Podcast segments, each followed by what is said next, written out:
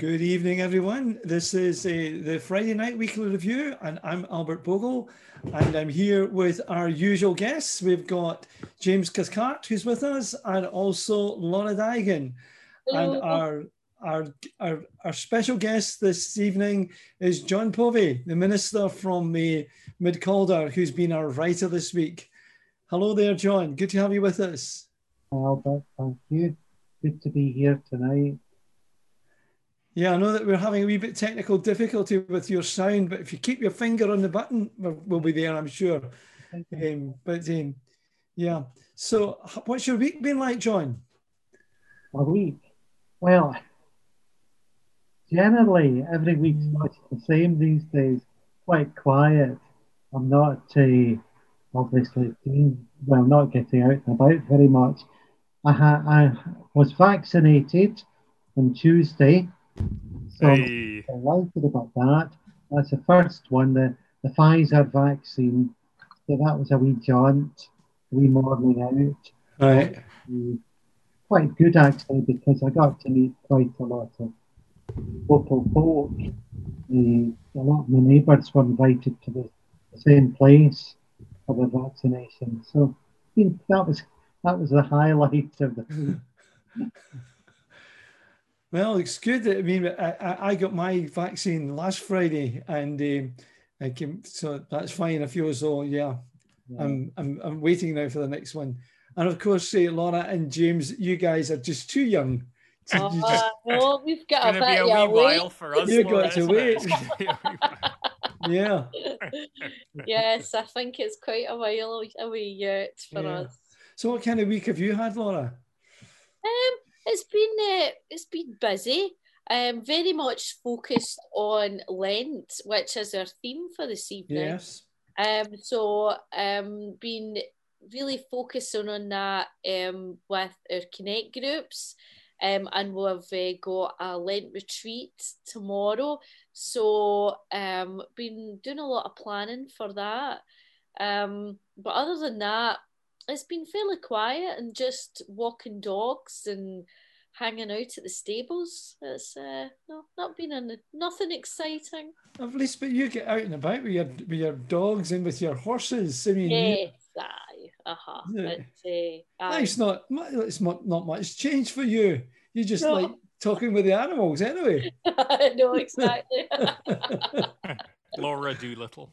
yeah. That's it. Yeah. Uh-huh. Uh, Yeah.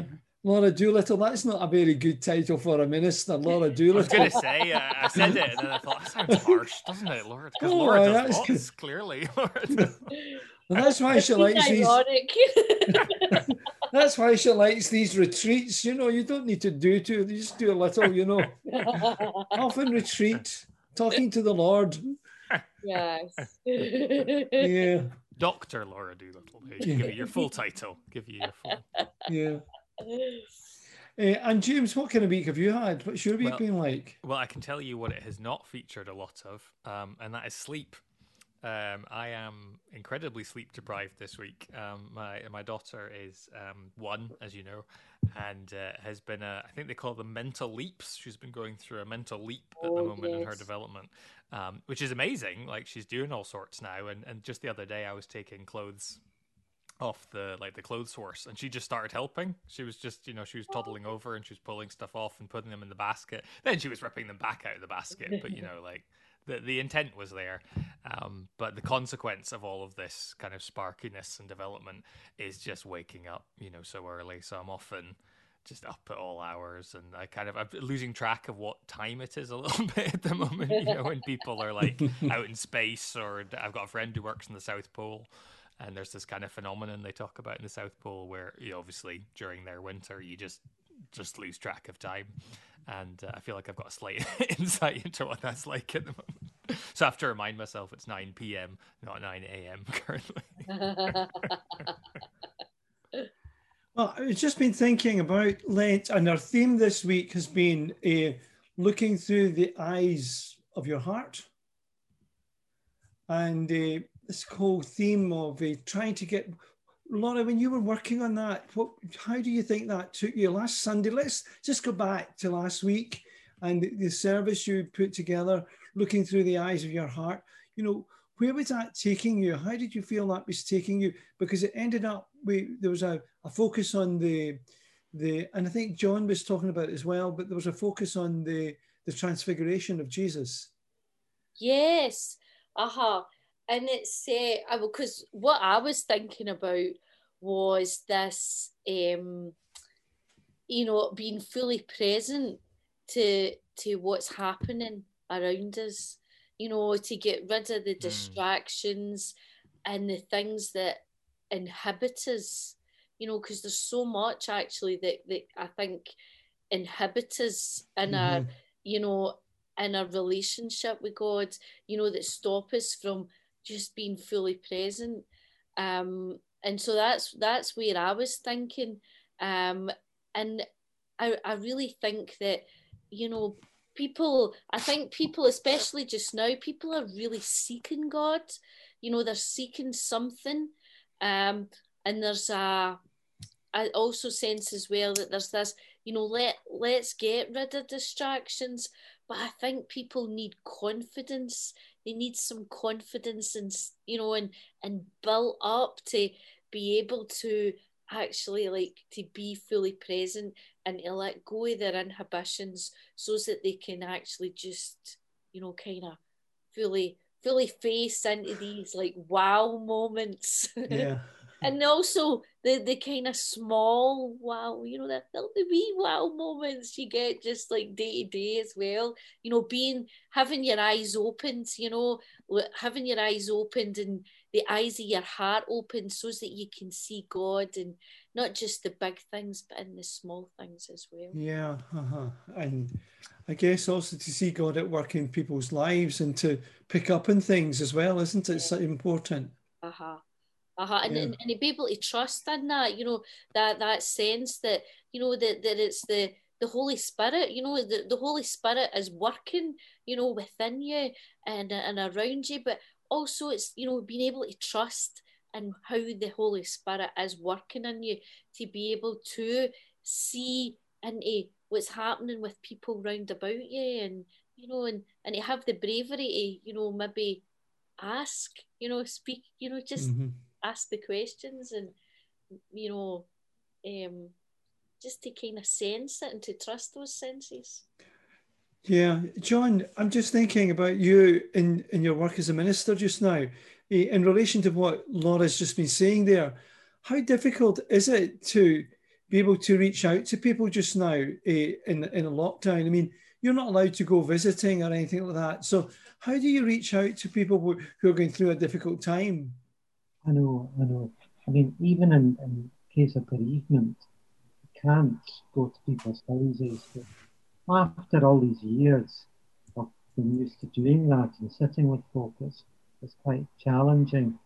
I, and of course, you know, a lot, a lot of people these days don't use the telephone as much as they used to. They're used to getting the phone out text or to email me or, you know, rather than just pick up the phone and talk. Mm-hmm. Which I think some people living alone would prefer that. So being able to phone folk is a great thing. So do you do that? Are you able to do that? Do that to an extent. Try and connect with people. Yeah. In touch. Um, it's about the best really, other than you know putting service online on a, a Sunday. But uh, some people don't have access to that, uh, to the internet. Some of the older people. Yeah. And it's hard. I mean, people have been saying to me, I've been noticing some of the ministers in some of the forums have been talking about how difficult they find it to conduct funeral services with everyone wearing masks, that it's hard to see really uh, gauge people's faces and their expressions and their feelings, and they sometimes are not sure if uh, what they're saying is um, is being is being people are engaging with it. Yeah, yeah. Uh-huh. I know that can be difficult, and of course, seeing people sitting socially distant at a funeral. That's a yeah. It's it's a bit better now that people can sit in, in family groups. But at the beginning of the lockdown, when there were only 10 allowed at a service and uh, everybody sat apart, it was really not good, not good at all. I know it was really quite distressing for people that that situation. It was um, um I know myself whenever I had um, attended a few funerals that the you know the first time and only ten, and and you could sense actually that that people wanted to, you know, people wanted to you know be able to touch each other for comfort, mm-hmm. and they weren't able to. One of these things because bereavement is such a a strange and uncanny experience anyway, um, and one of the the sort of roles of, of a funeral service is to bring you know some sense of um, uh, normality is the right term, but reality at least, you know, a, a, mm-hmm. sense of some kind of grounding. Um, and so when that feels quite strange and unusual, and I mean, back at the beginning as well, we were just getting our heads around what this even was, this pandemic. Um, and so I think there is kind of unfinished business probably that a lot of us have that will take kind of some years to process as we move on, particularly people who've who have lost uh, loved ones over this time. Mm-hmm. Mm-hmm. I'm conscious too that I, I'm due to retire at the end of August, and I have a bit of a queue of people wanting their babies baptized. and I really hope I'm able to do it before I retire. Similarly with weddings, as people put them off from last year. uh, we're desperately hoping that I can I can marry them yeah, I know. Swoop in there and get a bunch of weddings done. Aye. And a mass duking. a mass duking, yeah. mass duking. the mid Calder folk were saying, This is the time, get your baby done before Mr. Povey goes. oh dear. Oh yeah. Um, but, but so here we are at Lent. John, I want to just ask you a wee bit about if you can speak because I think it's difficult to hear how, but I think the volume is getting a wee bit better now. But uh, I'm especially interested, you know, uh, James and uh, Laura, you might not know this, but but John John is minister of a, a historic church, Mid Calder. It's a historic church, and it's a Reformation church, isn't it, John? I wasn't there at that. so I want to just say a wee bit about the history of Mid Calder. Just give people a wee flavour of, of your church. Well, the, the church building as it is today was founded before the Reformation, uh, not long before, but on the site of a previous church. So most of the church that you see today is uh, from the 1540s and uh, we were proud to say that, that John Knox was there, just physically. uh, and the first minister was a man called John Spottiswoode, who was one of the six Johns who uh, compiled the, the, the, you know the, the Confession of Scots Confession of Faith. Yeah. First book of discipline. So it's quite a claim to fame. And has you got to be John to be the minister there? An unbroken chain of John. The unbroken chain of Johns. I will allow in a, a John or a Jane. As long as you've got a J. There'll be people saying, right? we don't know if there'll be another John, so get your baby baptized. the last of the Johns. There used to be in the Church of Scotland where the first baby baptized when a new minister came was given that minister's Christian names. Oh, yeah.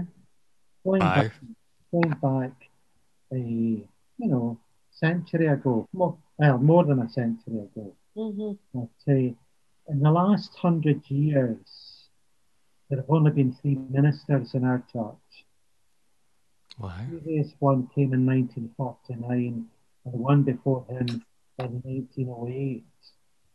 Wow. My goodness. He, he was the Reverend William Weir Clark. And the first baby that he baptized was given the names William Weir. God. So, did John? Did you get when you baptized the first baby? Did you get a name? Was it named after you? No, they've stopped all that. You're, there could be a whole bunch of Lauras coming into the world soon. I think Laura, you could be out there. Uh, you should make that the case. You could say, yeah, if you know, every baby I baptize has got to have a Laura in it. it could even, be a middle even, name. It could be a middle name. Even if it's a boy. Laura. Just a wee Laura in there. Maybe the old Lawrence why, as well. Can I say the reason why I was weaving this this same Reformation thing in is because of the Lent. Yeah. And of course, John will give us a wee comment on this, but Reformation Lent wasn't something that Presbyterians sought to pursue. Why was that, John? Well, I mean, it was the same with all the festivals and seasons. Uh,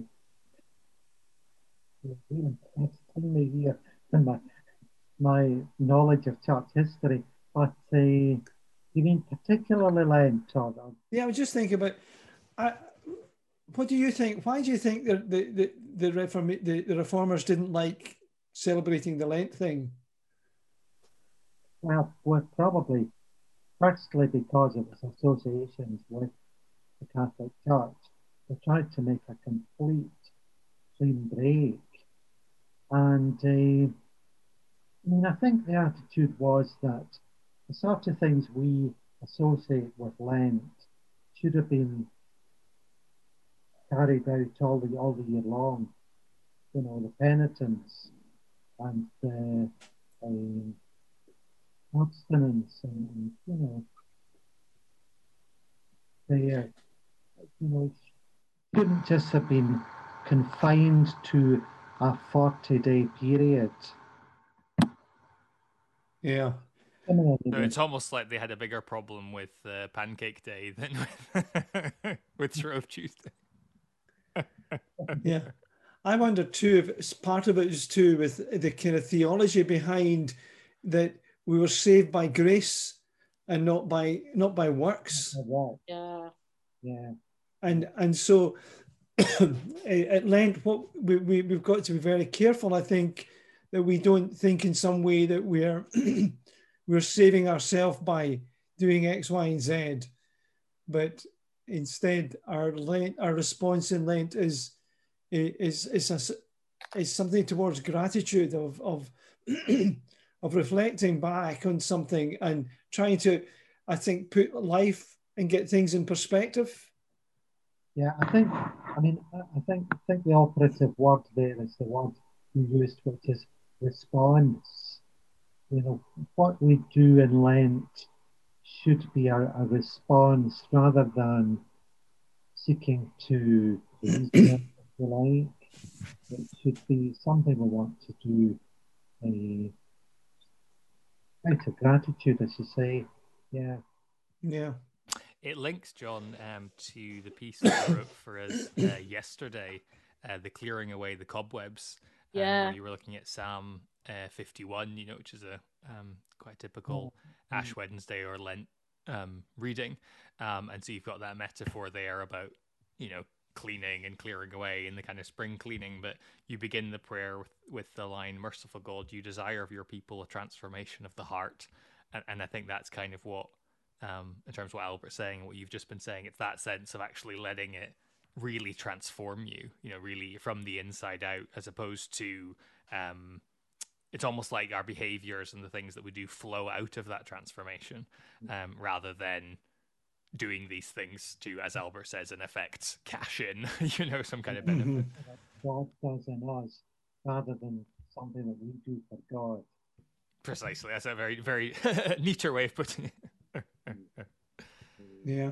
Um, I just thought it was a fantastic piece and um, really engaging and um, just a great metaphor, uh, the cobwebs. The links in with the psalm, faith in your clean heart. Yeah, that's God to do something. Yeah, I think the, the other one that I was interested in is uh, your comments on um, Isaiah 58, where you talk about at the start of Lent, we may wish to pause and consider what the Lord truly seeks from us. What is the purpose of spiritual discipline and abstinence, and what should they achieve? Lent is about an inward transformation that changes the outward behavior. And I think that's what the prophet Isaiah was seeking to encourage people to see. It, it was about the change of their heart towards the poor and the injustices in the world and to uh, and to make that the focus of their life. Mm. Mm-hmm. Yes, always looking outwardly, so that uh, the the prayer and the penitence it all has a purpose. Like when Jesus went into the wilderness for forty days, uh, he came out, and as soon as he went out, he was preaching around Galilee and proclaiming news, and so he was energized to do this because he'd spent that Lenten, if you like, time. Mm. Uh, all has a purpose, and it's to, to look outward towards the world and towards other people. Mm-hmm. so that was that was the one that I, I was quite interested in. Um, don't know if you want to comment on Laura. Uh, I was um I was really thinking about I I, I really um was struck. I think it was today's one, the the chickens, the cows, and discipleship, and um and thinking about you know thinking about Lent and thinking about you know that there is and you wrote that there is a cost in discipleship. Jesus makes it very clear that being his disciple will cost you, you, and it will cost every part of you and I think, um, and I was thinking about how, you know, quite often, I think, especially whenever, you know, you become a Christian or you go further into your journey as a Christian, mm-hmm. it can actually be a wee bit, um, it can be a wee bit overwhelming and it can be a wee bit frightening as well and disconcerting about how radically you change, you know and sometimes you know it's like you you, you it, it takes bravery you know to keep going with the flow you know kind of keep going like we need you know instead of you know retreating and like ah oh, I want to be my old self. I want to kind of cling to that you know the the the bits of me you know that that I know and you know and it, but it does it takes bravery to kind of like let's um and it, and it does cost you and so then that links in with the one, you know, the, the clearing away the cobwebs, you know, because I feel that this time, you know, this time of reflection, you know, getting into the wilderness, you know, you're getting into the wilderness and like, well, what bits what bits do I not need anymore? What bits of me are, you know, can I leave behind, you know, in the desert here that aren't and it's uh, it's and again it's like what I was saying at the beginning you know you know it takes bravery you know to, to be able to kind of be fully present. I think you know it really does take bravery to um you know really go forward in your journey in Christ as you transform. Um because people round about you as well mm-hmm. notice this change and then it can be a wee bit disconcerting for them too. Mm-hmm. Mm-hmm. Yeah Mm-hmm. It's very much about finding yourself, isn't it? Mm-hmm. And uh, discovering things that you didn't even realize. I mean, if you think about the cobwebs again, and uh, it's when the light shines on them that you see, you see them, and you know when the light of Jesus shines on you, then uh, you maybe become aware of things lurking there that hmm. you hadn't thought terribly important before, but then you maybe realise sometimes it's other people too that, that help you in that mm. journey. Um, maybe for example, something like that. Uh-huh. Because having that time, having that, I think that's why it is really important to you know, especially I think, you know, within, you know, the Church of Scotland, you know, you know, to be able to reclaim this time, you know, this time of Lent and reflection, you know, because it does take time to be able to kind of do your spring cleaning, you know, to clear away the cobwebs and just be able to sit and reflect.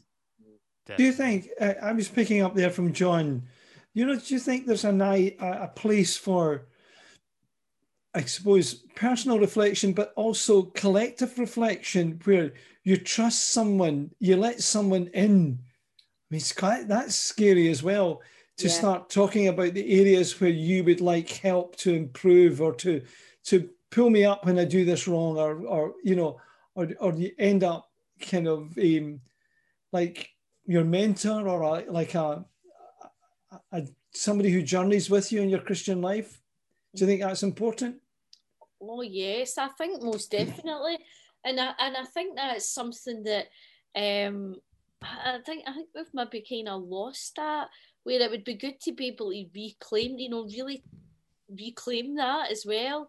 You know because as brothers and sisters in christ you know we we you should be able to you know be able to make yourself vulnerable with each other you know to share your heart. And without judgment for then that person to help raise you up you know help you kind of clear anything away that needs cleared away It's just that to be able to have that trust and love um, and I think that takes us kind of back to the, the, the early Christians, you know, that they were, uh, you know, because you spent a lot of time together. And also, the early Christians, you you had quite a long period of um, like what, what, what, apprenticeship kind of thing as well with them, you know. So and it's learning from you and and being able to trust the, your brothers and sisters in Christ that are more mature brothers and sisters in Christ. And that doesn't just mean age, that just means like, and, you know, uh, like spiritual maturity. So, do you think there's something about when this doesn't happen, if it's not happening, do you think there's a sense in which maybe we don't care enough about one another? And we just say, oh, well, you know, it's not my business. I'm not going to, I'm not going to get involved in that. Uh, but if you really care for someone, are you not going to in some way want to, but journey with them? But uh-huh. you can't push yourself onto someone, can you? You can't become, you mm. you can't become an, a, a, a, a, you know, a pain in the neck to someone, or you know, you've got to be invited to that role, have you not? Maybe a bit of a cultural thing in Scotland. You think where people are tend to be a bit private, reserved, and don't want to get too close and reveal, reveal too much. It's, it's where I, I think, you know, the, the, um, the retreat idea is a good thing. Being able to get away. Can't do it just now, of course, we can only meet online. Uh, but, uh, but when things are are back, you know, when rediscovering the retreat, getting away for a few days, and then you, you open up the, the, the shutters a wee bit, you're more inclined to let people in. Mm-hmm. Mm-hmm. Mm-hmm. I know things... myself, I've been, um, I know I've been very grateful when I've had, um, like, brothers and sisters in Christ have held me accountable, you know, challenged, you know, me in, in a few things. And and sometimes it can be a bit uncomfortable, but you know that they've got your best interests at heart. And actually it's always worked out for the best, you know.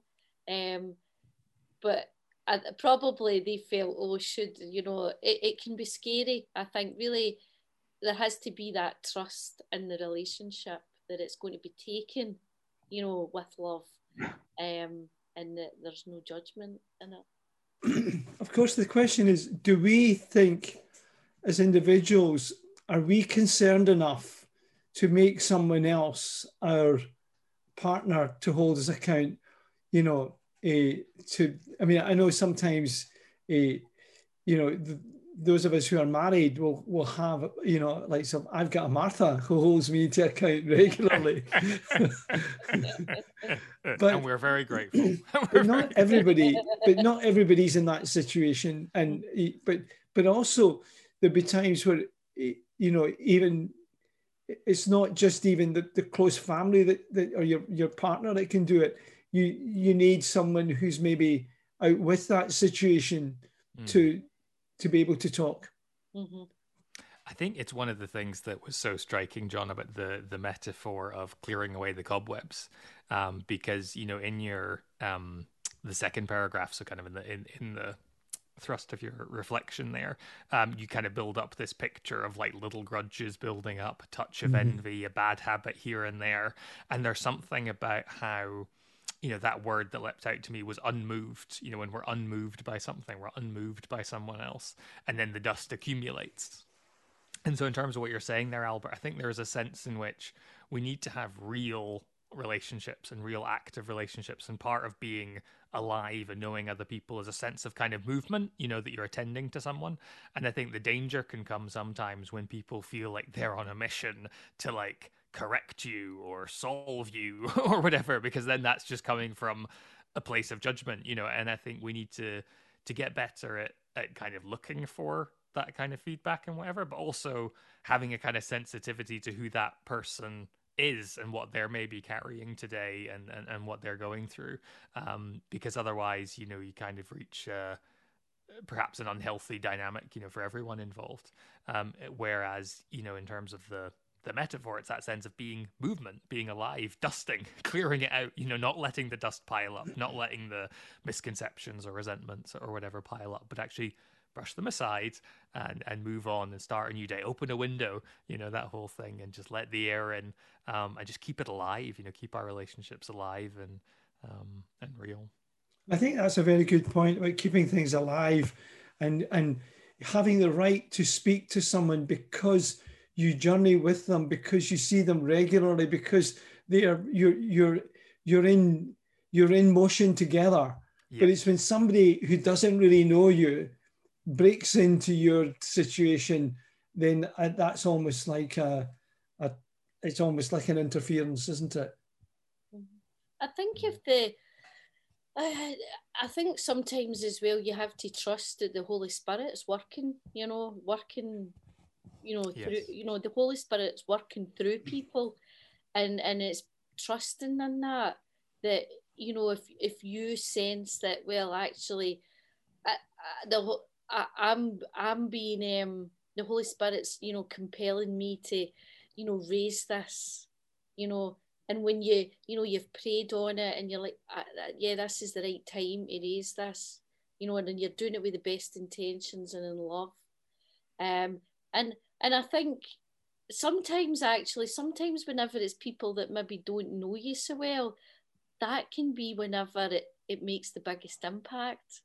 You know, that somebody has come into your life and can see like something, you know, they're trusting in the, the spirit, you know, like, well, I'm being asked to, you know, share this, you know, challenge this, you know, just get mm. alongside somebody um, but sometimes whenever it's somebody that you know you maybe don't know quite as intimately, it can be it takes you back. And you're like, oh right, I really need to think about this here. Mm-hmm. Mm-hmm. I remember reading um, a while back about this idea of weak ties um, you know, so so people in I think it's in kind of sociology and and the idea of people who are connected to you but not too closely, the kind of friend of a friend or whatever, mm-hmm. and the idea of stressing the importance of weak ties in our lives because quite often the job you'll get or the relationship you'll start or the fantastic new journey you'll go on will be as a result of a weak tie you know because uh-huh. it's it's it's you know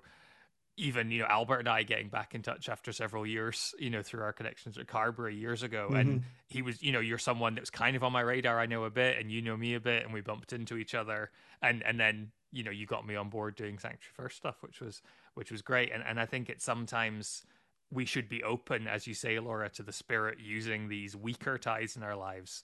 Um, so you do want that respect, and you want to be careful when um, when interacting with one another. But I think I think yeah, we should also be open to um, uh, how we can be surprised, you know, in entertaining mm-hmm. angels unawares, as of course it says in Hebrews. So, um, yeah. yeah, keep an open mind. yeah. What do you think of this idea that John came up with with the trumpet call? He talks about he loves the book of Joel. Do you want to say something about that, John? Yes, uh, that was day three.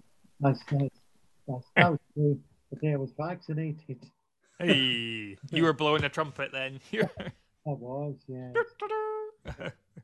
um, yeah, I mean, it's a strange, strange wee book, really.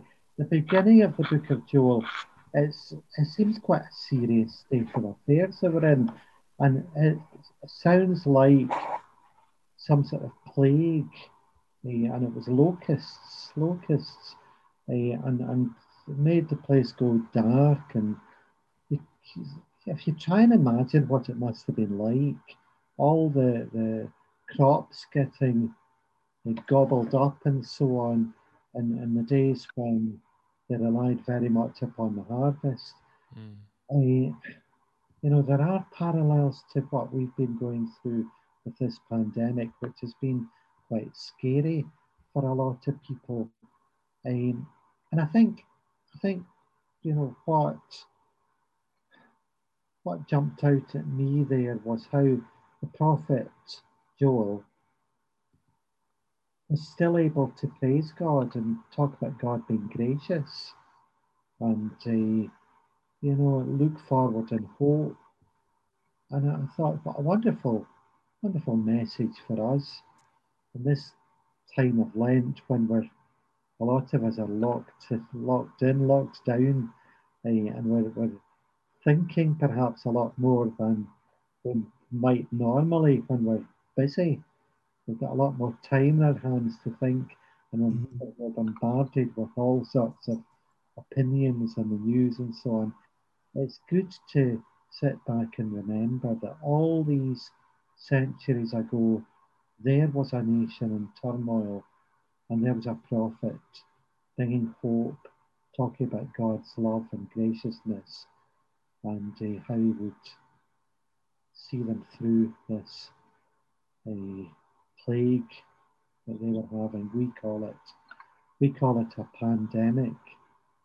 Uh, and you know the, the idea of the trumpet sounding in a day when we're not allowed to sing out in public, to be able to, to think about blowing a trumpet hmm. soon, just a wonderful thought, isn't it? Mm-hmm.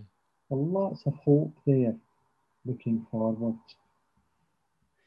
Yeah, I think that's the thing we need to talk much more about.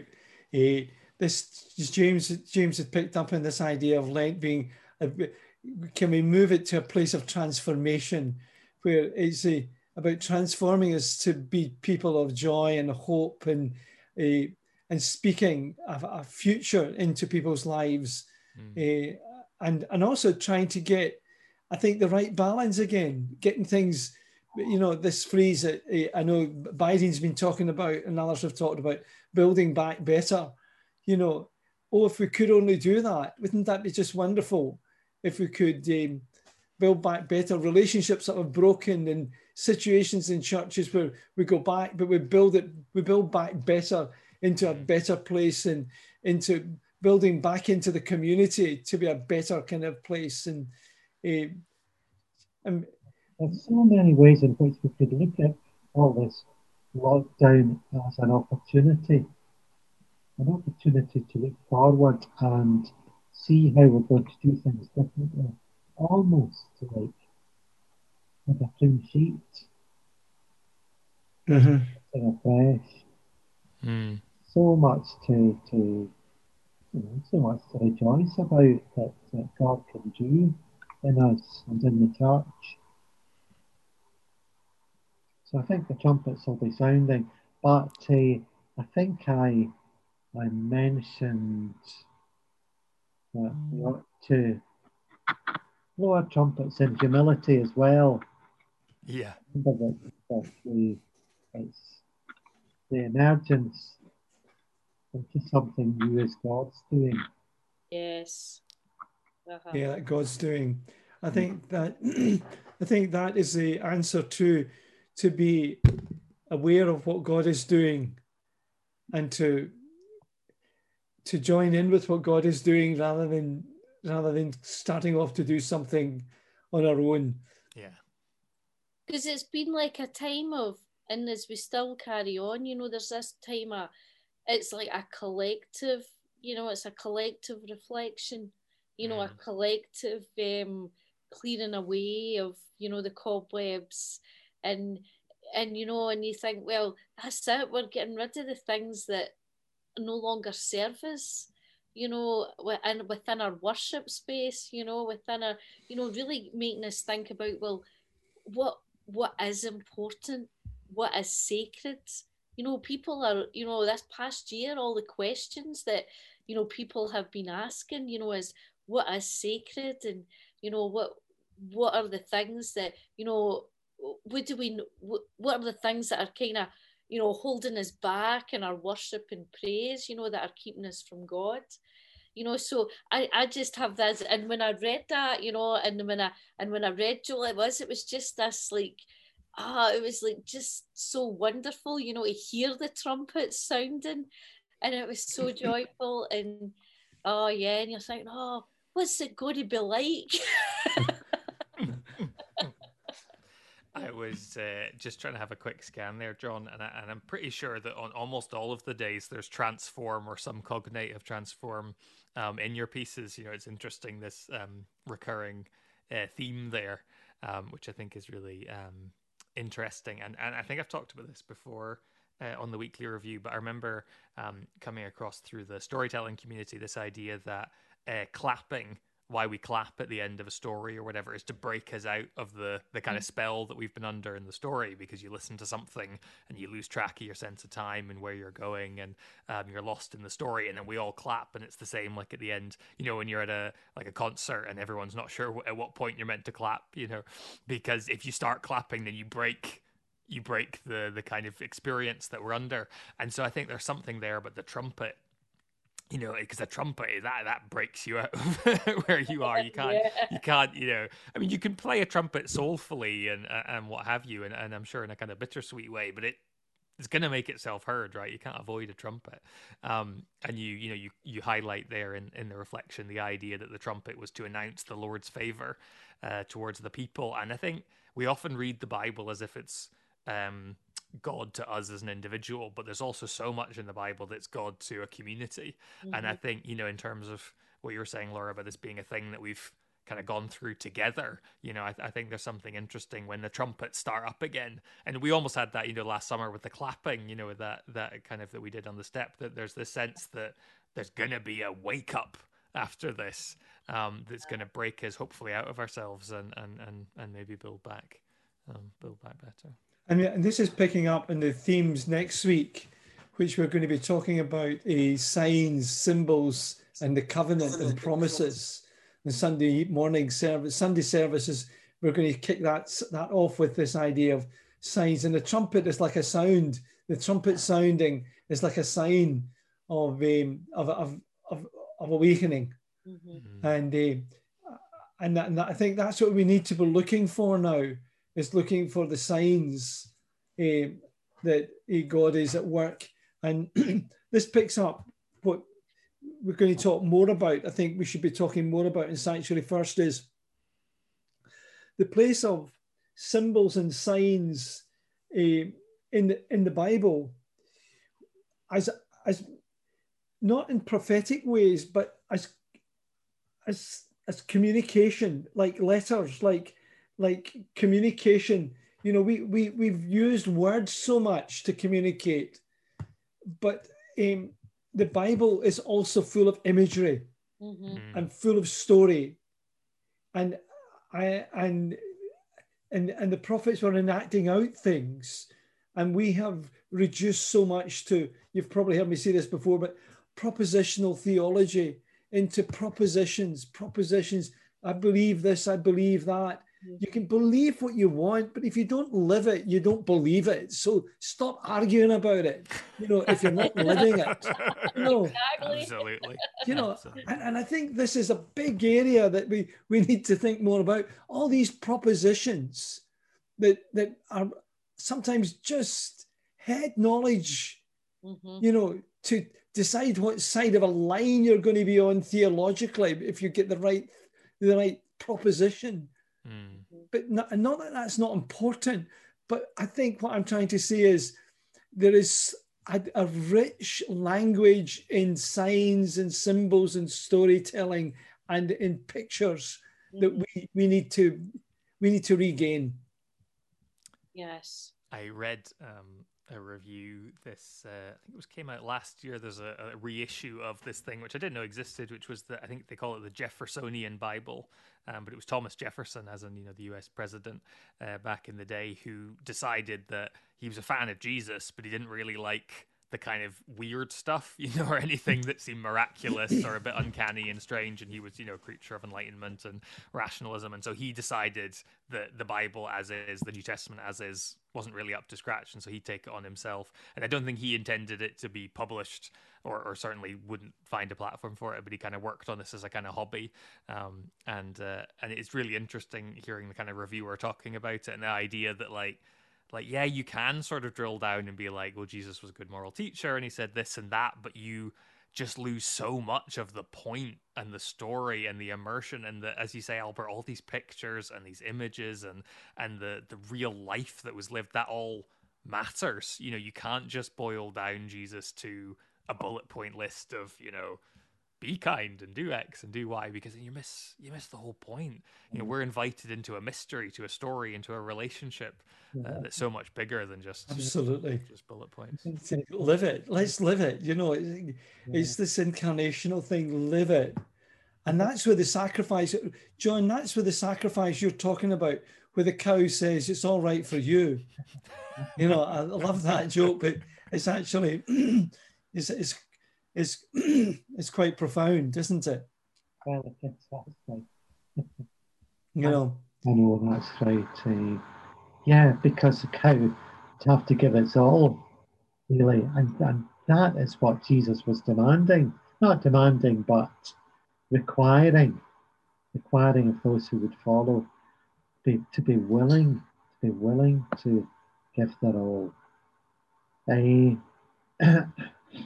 but you know, come back to the, the idea of signs and imagery, Mm. a lot of the teachings of Jesus are couched in, that's, say, for example, the, the I am in John's Gospel, light of the world, the good shepherd, the door, the door, the, the, the true vine.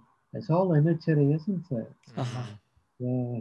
It's all imagery that has a, but has a, Uh, it's imagery that's open for the theologian to do the hermeneutic, but the imagery is there first. The the the the, the picture is there. The the language is there. It's telling a story. I, even events like the water into wine, for example, you know, and the difference between knowing Jesus and not knowing Jesus, it's between water and wine. Uh-huh. There'll be sparkling wine too. Yeah, absolutely. Uh, But the signs and symbols are recognized in today's society and sometimes taken from the Bible. And the most obvious is the rainbow, which has been adopted by the various groups these days. But it goes right back to Noah, the sign of hope, a sign of Yeah, God. we're going to we're going to be talking about that on Sunday. Uh, the the Church of Scotland, some uh, Peter Johnson up in uh, Aberdeen has made a sea shanty of uh, the Noah story. Yeah. Have you heard it? No, I haven't heard that. No, yes, well, aye, there's quite a few from the church involved in it. Yeah, it's good. really good. um, uh-huh. so, It's so the we, thing at the moment, sea shanties. Yeah. sea shan- so you're going to hear you're going to hear this on Sunday. We're going to play it on Sunday, and the uh, it's good, very good. Yeah. Brilliant.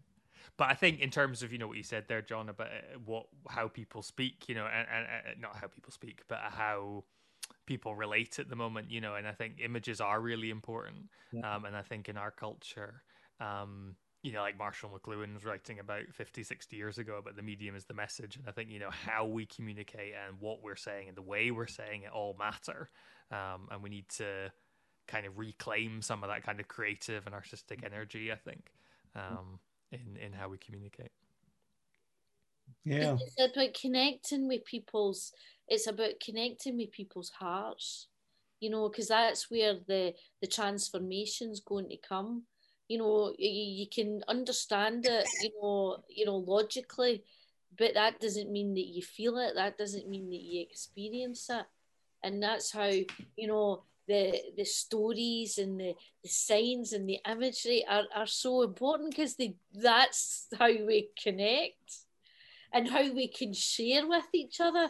You know things that might not really make sense but but we can share it in that way C.S. Yeah. Lewis talks about that, doesn't he? About how he, you know, got to a point where he kind of accepted the idea of Christianity and faith as the best way of looking through things, but he felt nothing, had no connection, and yes. kind of felt like he kind of didn't really want to give into it, and and how that kind of was mm-hmm. a a gradual process of him being like, well, let's let's pretend for a bit, let's imagine what if, what if, and then mm-hmm. digging further and further, and I think you know we need to be kind of wooed a bit into our into our faith sometimes, don't we? We need to be yes.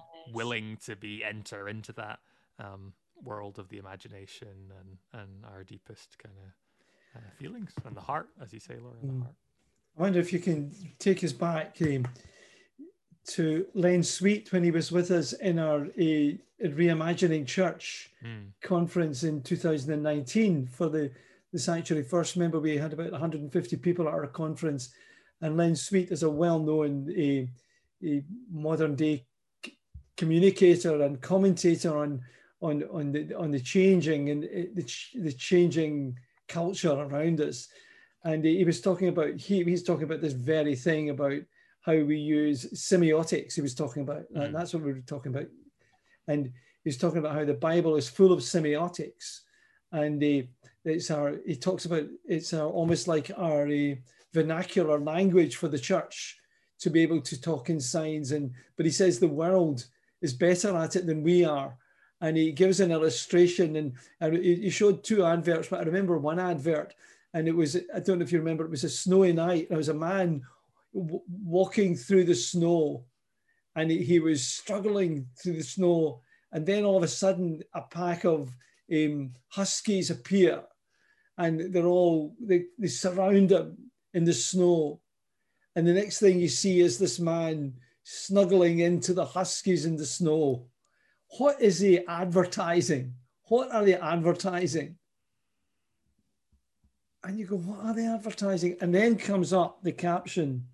The caption says, um, if we got it here, um, to embrace the stranger as one of us it's our nature.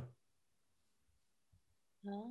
And then comes up a sign for a group of hotels. I bet that's it. You've got the coziness, the warmth, oh, that love and protection. Oh, yes. and it's a parable. Yeah. It's a parable and it's got a twist because you know like the all the dogs circling and you're like oh he's dinner. He's they're gonna munch him. Mm-hmm. uh, but there's a twist like in, in a great parable there's a twist. To embrace a stranger as one of us is our nature. But i think the reality is as, as, as sweet says the world always takes something really good that belongs to us and just twists it and doesn't get it right it's not our nature, but it's our redeemed nature. And, uh, you know, he's just talking about how we do still need the words. And I think that's right. So it's not that I'm trying to say we can't use, we shouldn't use words and we shouldn't have words within the life of the church, but we need to be able to use them in the right context in, in this world we're living in to communicate. So I think that's where I would love to see more of Sanctuary First exploring more and more of that kind of art form where you're using music and images and visuals and to to to communicate with people. That that little bit of mystery because jesus does it all the time doesn't he? He tells the parable. Yeah. and you say what's that all about? Mm-hmm. and he says those who have ears let them hear. Come on boys. We're on our way. We're going somewhere else. you know it's almost as though he, he throws it out for people to to think about. Mm-hmm. And and that's it albert you know for like so many i think for sanctuary first so many in our community are are people who who are, are they're seeking you know they're seekers um and they're maybe being you know that they're they're maybe not used to you know church or they have been involved in church and maybe been you know burned um so they're looking for something they're looking for something different and i think you know, this being able to, you know, retell things mm. through through music and art and to get people to, you know, just reflect themselves, you know, and take them into this experience. Um, you know, it's it's and that way you're not it's not it's not just a tale. It's a it's not just, you know, we're not just telling you, you know, we're, we're taking you on a journey with us. We're allowing you to think for yourself and to discover, you know, discover this relationship for yourself. Hmm. Yeah, I mean, I've seen, I've been trying to today, we're not doing it very well, but we will get better at it to try and bring in the the group of people that are looking in tonight, you know, and, and I just noticed that uh, um, um, Margaret says images are more memorable than words, you know, and uh, I think it's the people are picking up on that because it is true. Images are more memorable. In fact, some in Chinese communication, anyway, some of their words are actually images and pictures and such like, you know, and so all that is so important. And of course, tomorrow, Laura, you're going to be, can maybe we're coming near the end of our time together tonight, but tomorrow you're and you're going to be taking people on a journey. Yes, uh, both me and James. Yes, we are for a um for it's a, going to be three hours. A three-hour three retreat, John. Yes. You can. Uh, you, you, Three you're maybe too late to sign. Homework. you're maybe too late to sign up, John. But you can watch the, the, the videos are on the site, are they? for people to yes, watch? uh-huh. so we've got three sessions and um, we're, um, we'll be taking people, the first session is like um, meeting God and sitting in his presence. And then we're then going out for a for a, a journey, you know, with God to, you know, catch a glimpse of his glory. And then we're coming back you know, to just reflect on what that what that means for us, you know, right now, you know, in this moment in time. So we're really looking forward to it. Um, I know some people might be a wee bit nervous about, you know, doing a retreat online, but actually there's going to be so much. It's I think it's really nice because people can do it it's like in the comfort of their own home, in their own space. You know, God's coming in to their space, you know, and making it sacred. And each of your sessions will start with us coming together, but then you go off and you have this time with just you and God. And hopefully that you know you'll, you'll have something there'll be something even if it's just the one thing that you'll be able to see with new eyes by the end of it.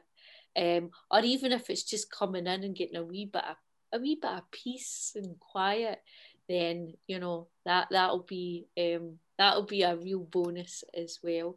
So we're really looking forward to it, aren't we, James? Oh, I know it's a it's a really cool thing to be a part of, and and I think this idea of doing a retreat where you are is quite cool because I've enjoyed going away on retreats and things, but there's often a danger of kind of associating the place, you know, as being like, and obviously places are are special and, and there's nothing inherently wrong with that. But it kind of shortens the distance of taking what you've learned from a time of retreat to your normal life if you actually haven't stepped that far from your normal life. And it's almost like the same lessons we've been learning about weaving so much more of our church uh, and spiritual life together in interesting new combinations over the past few years. Um, I don't like using that phrase spiritual life, so I have to apologize because it's all connected, right? It's not a spiritual yeah. life. All of life is spiritual. So I apologize for saying spiritual life, but our spirituality um, has been um, mixing in lots of new ways. And so I think one of the nice things about retreats like this is it gives you a chance to, um, yeah, mix that sense of of going away and learning something while actually being present and being here at the same time. And I think that's really exciting. Well, listen, we've done really well tonight. It's uh, we, we, without without without the doctor. um, but it's this this volume button down. yeah, that, that's been a wee bit difficult for you, John. I'm sorry about that. If those of you li- listening in may wonder, if you can solve the problem for John, we would like to know. He's on a Mac and every time every time he speaks this microphone seems the volume goes down and he's got to try and bring the volume back up again so there's something so john there. has been single-handedly or single-fingeredly fighting fingerly fighting trying to get the volume me. up in his in his microphone in his computer so but thank you so much for persevering john and it's been so great to have you uh, on tonight and to hear um, your reflections and, your and i think maybe ray will try and do a little bit of technical wizardry uh, when she gets the recording back and maybe uh, fix some of the volume levels for everyone to hear it back better. But listen, thank you so much, John, for being with us tonight and for sharing and for writing uh, your material because people really do enjoy what you write and find it very, very encouraging and helpful. Thank you. Thank you. Um, so tomorrow, the retreat, Sunday, um, but tomorrow you get seven o'clock prayers. My last, my last early morning prayers, but I'm still going to be joining. But my last morning prayers is seven o'clock, and then Laura's taking over for another two weeks. Yes. And we've got we're making plans slowly but surely to grow this say this say whole experience of early morning prayer live. But it is working really well, isn't it, Laura? Oh, it is. That's uh, it's the the community is really enjoying it, and you can. Uh, it's it's so lovely to see what it's meaning for people to come together, you know, as to pray together. Um, and I am really looking forward to coming back um, on Sunday morning. Uh, is whenever I start again. So I'm looking forward to that. So are you going to pick up on the Book of Philippians again? Are you going to? Because I'm not going to get it finished. Aye, well, do you know that's actually one of my favourite. That's one of my favourites. So I, I think I might just do that. Oh, that'd be good. Just do that. We'll keep. Well, there's a quite an ex, expository ministry going on in in in you know just a verse at a time over the. It's a great way to people just look at the scriptures in the morning. Just a short short reading, yeah. reflection. Mm-hmm. So listen, guys, that's us. Time up. Um, and uh, have a great weekend. And uh, we'll see you all soon. See ya. Bye.